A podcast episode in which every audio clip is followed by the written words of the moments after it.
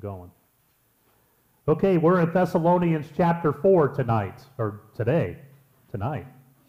First Thessalonians chapter 4.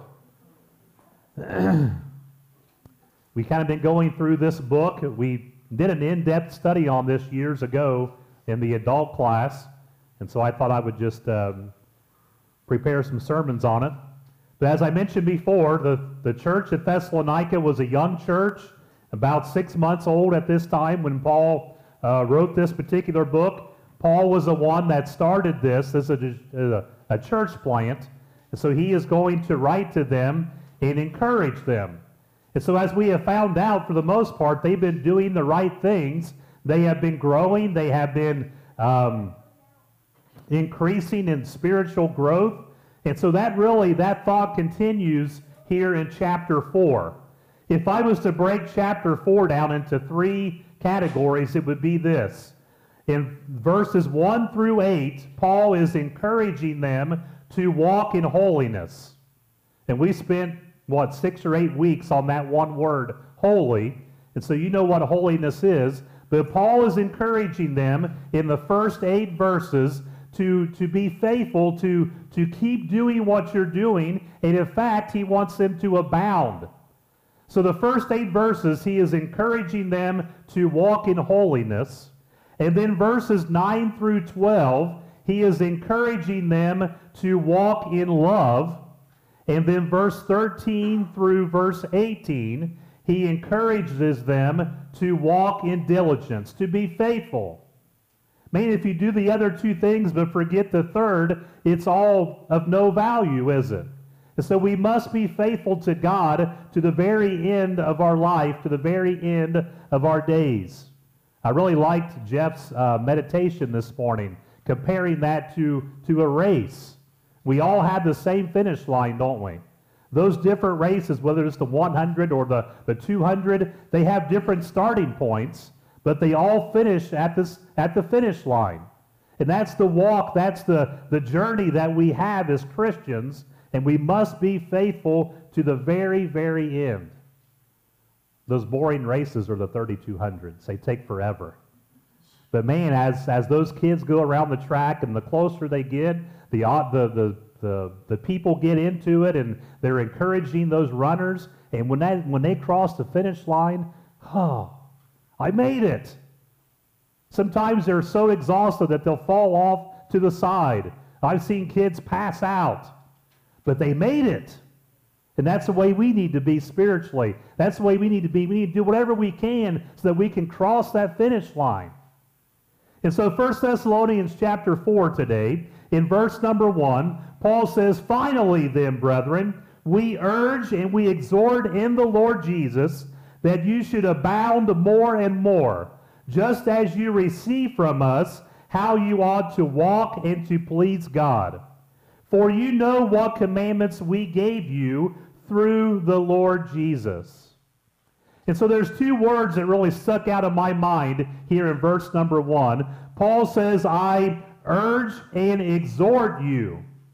Those are two words that you could use the word beg, if you will. That's another word. He uses a word um, that really is, is trying to show us how important that what he is about to say is, I beg you to do this.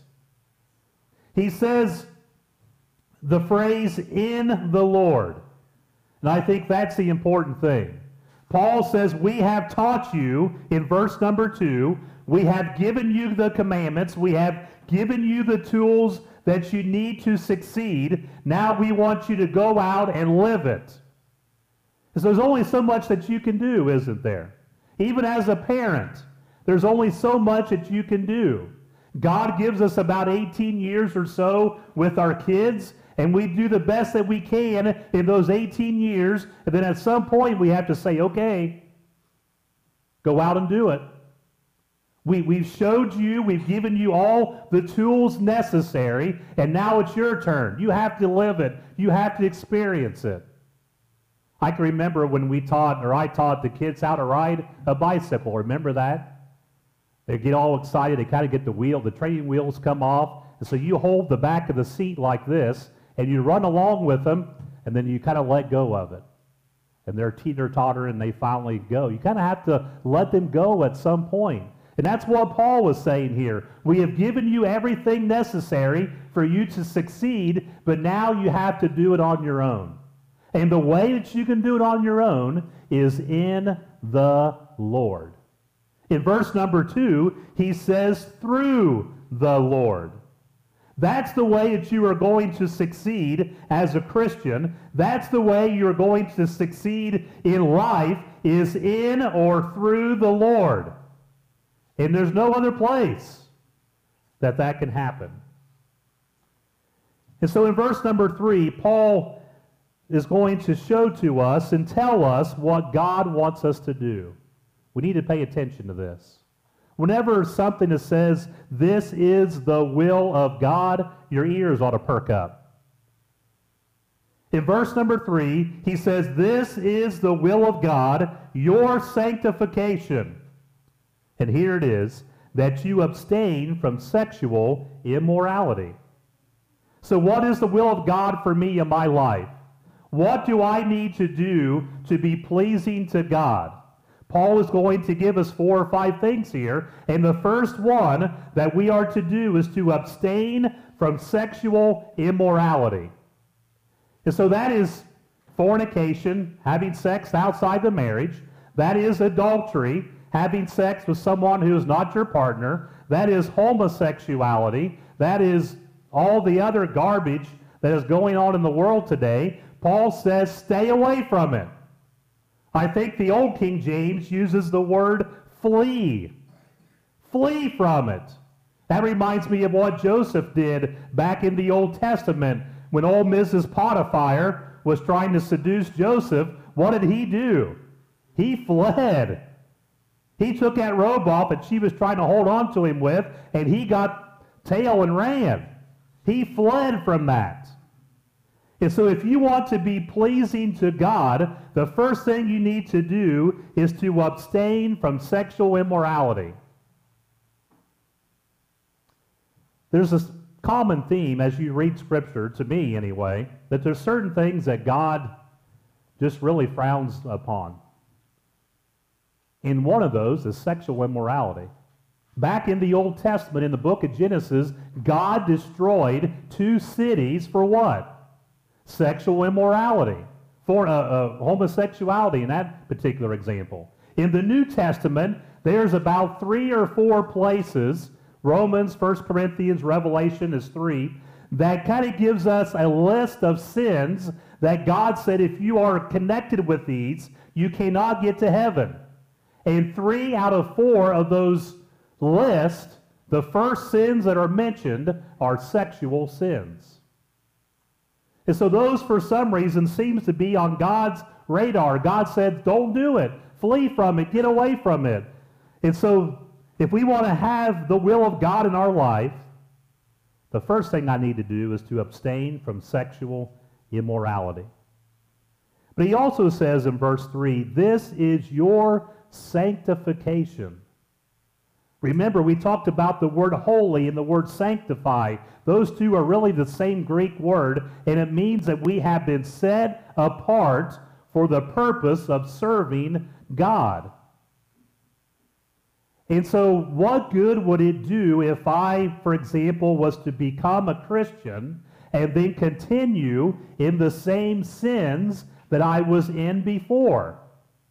That wouldn't do any good, would it? And so that's why we have to make a big change in our life. We have to make a big change spiritually, and people will be able to notice that. The person that we were before our conversion is different than the person that was after our conversion. So if we want to have God's will in our life, we must be holy. We must be, we must be set apart. Cease doing what is evil or wrong. The second thing we need to do in verse number four, he says, Let each of you know how to possess his own vessel in sanctification and honor. We need to take care of our vessel, our body. Now, we are told in other places, for example, in 1 Corinthians uh, chapter 6 and verse number 18, that our body is a temple of the Holy Spirit. God lives and dwells within us. Uh, 1 Corinthians chapter 6, in verse number 19. Do you not know that your body is the temple of the Holy Spirit who is in you, whom you have from God, and you are not your own? You were bought at a price. Therefore, glorify God in your body and in your spirit, which are God's. And so, in Acts chapter 2 and verse number 38, when we are baptized into Christ, our sins are forgiven, and we are given the gift of the Holy Spirit, and that Holy Spirit lives and dwells within us.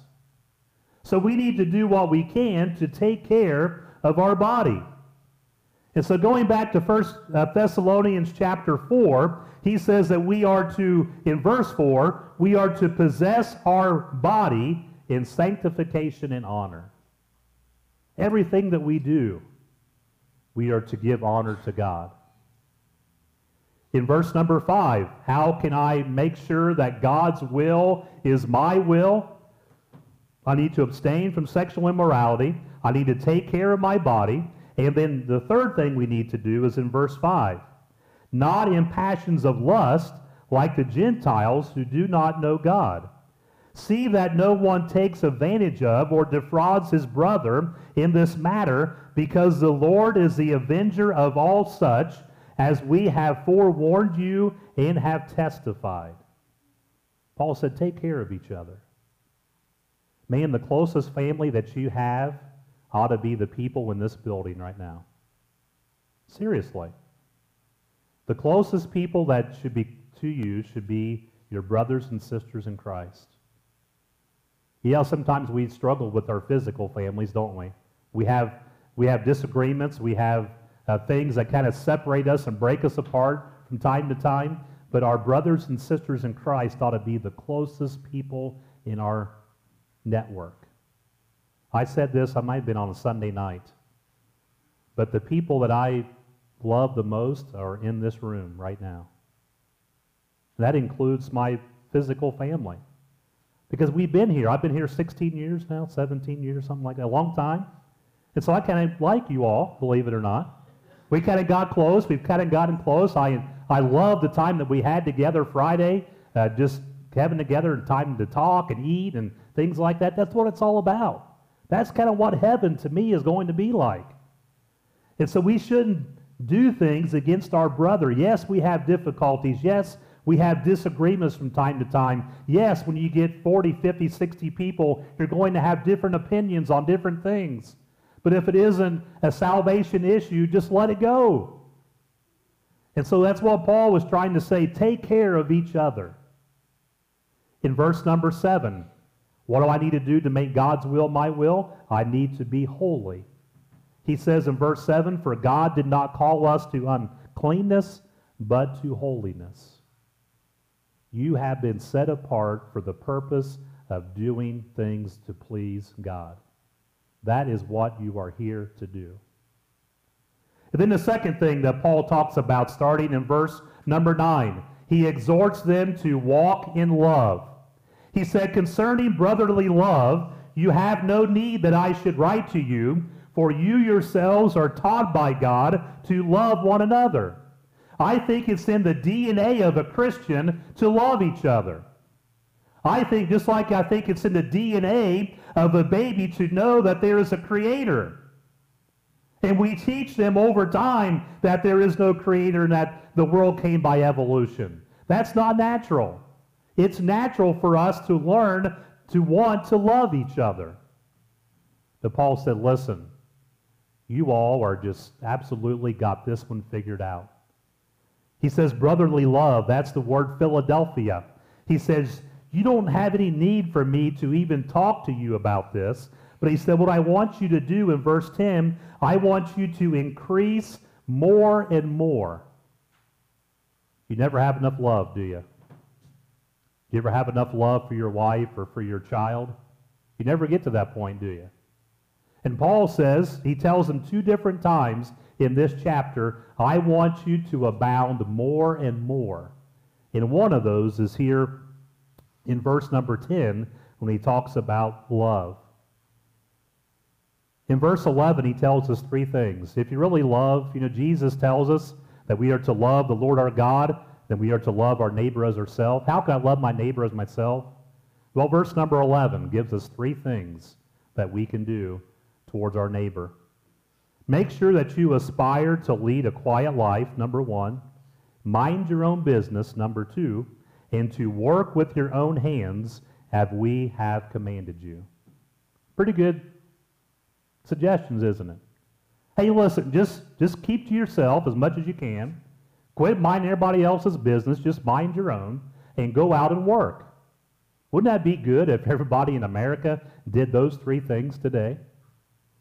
I heard uh, one day this week, um, I don't know how they find all this information out, but from the age of 25 to 35, we have 7 million men who are not working in that age group.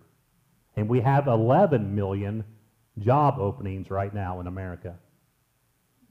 And so we got a problem, don't we?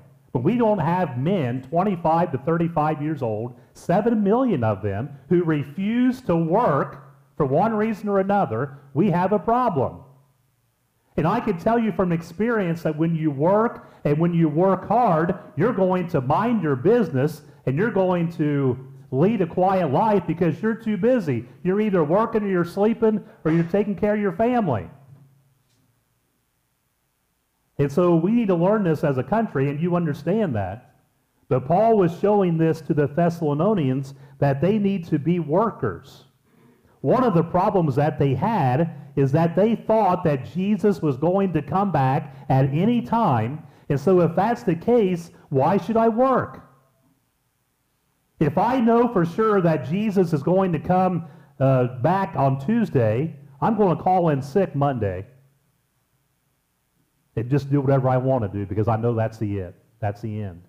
And that was kind of the mindset of these people in this time. They thought that Jesus was going to come back at any time. And so why should I work? Why should I do anything that might harm me? This is it. And so Jesus, or Paul says, love each other. And he gives them three ideas of what to do. And then verses 13 through 18, Paul encourages them to be faithful he gives us a little bit of a clue as to what is going to happen on the last day. And he even tells us in verse 13, Brothers, I do not want you to be ignorant concerning those who have fallen asleep, lest you sorrow as those who have no hope. Paul said, I don't want you to be ignorant about the last day. And so, no, we don't know exactly everything that's going to happen on Judgment Day. We haven't experienced it yet.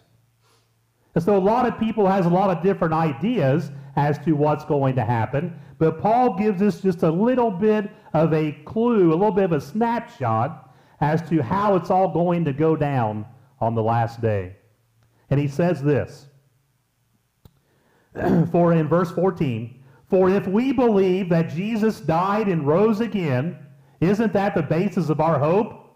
Isn't that the basis of our, uh, our religion? Is that we believe that Jesus died and that if he died and resurrected, that we also are going to go through the same thing? If we believe that Jesus died and rose again, even so God will bring with him those who sleep in Jesus. For this we say to you by the word of the Lord, that we who are alive and remain unto the coming of the Lord will by no means precede those who are asleep. For the Lord himself will descend from heaven with a shout, and with a voice of an archangel, and with the trumpet of God, and the dead in Christ will rise first. Then we who are alive and remain shall be caught up together with them in the clouds to meet the Lord in the air, and thus we shall always be with the Lord. Wow, that sounds exciting, doesn't it? It kind of gives us a little bit of a snapshot as to how the last day is going to be. God is going to come, or Jesus is going to come out of heaven. He is going to have a shout, that of an archangel. I've never heard that, but I'm sure that everybody will when that time comes with the voice of an archangel. The trumpet is going to blow. A trumpet in the Bible oftentimes was uh, for announcements. Something big is happening. The dead in Christ will rise first. I told Tony Smith or somebody that Tony has the front row seat to the resurrection. Tony lives right across from the cemetery. He's got the front row seat to the resurrection. Man, he'll be the first one to see it coming. When all those bodies start coming out of the grave and they, they come up in the air, those who are Christians, he'll be able to see that. He'll be able to realize and understand that the resurrection is real. The dead in Christ will rise first. Then those of us who are still on the earth will be caught up to meet Jesus in the air. Man, that sounds exciting. Whew. Kind of gives you chill bumps a little bit, doesn't it? It almost sounds scary, doesn't it? I mean, how, tomorrow, tomorrow is Halloween. And Halloween, you got zombies you walking around like this. That almost sounds like a Halloween movie, doesn't it? But we didn't read the last verse.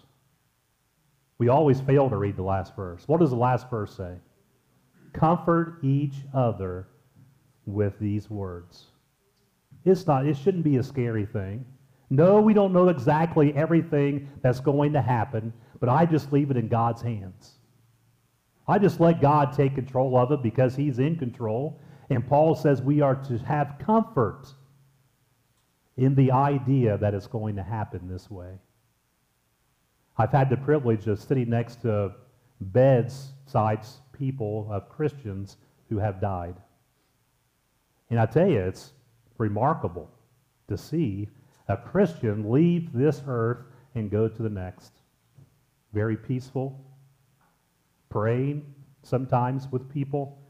And so, just to kind of get a little glimpse of that to see how things are going to be, we can have comfort in that.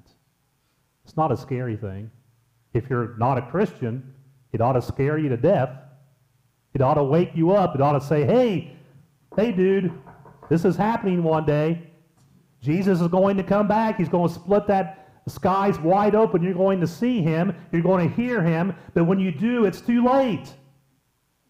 I just wonder how many people are going to be running to water when they see Jesus split the sky open. It's going to be too late. They heard it. They've heard it for years sometimes. They refuse to do anything. But when they see Jesus coming, it's going to be too late. The invitation will be closed at that point. But again, I like to close with that last verse. Comfort each other with these words. Yes, we know that Jesus is coming. Yes, we know that there is a judgment day. But yes, we know that Jesus' blood can cover our sins, that our sins can be forgiven, our sins can be wiped away, never to be seen again.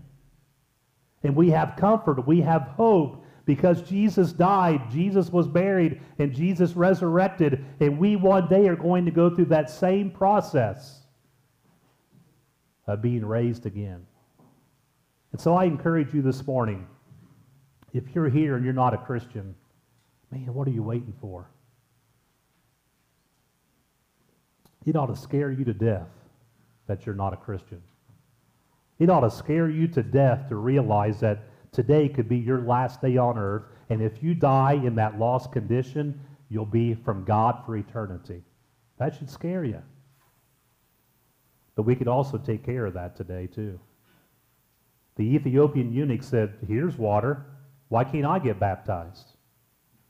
And so I tell you the same thing today. We have water available. It'll take us a little bit to fill that tub up, but we have water. We'll baptize you today. And then you'll know without a shadow of a doubt that you're a Christian and that you can have your sins forgiven, that you have the Holy Spirit living in you, that you can be a new person. As long as you remain faithful to God, when that day comes, it will be a day of comfort.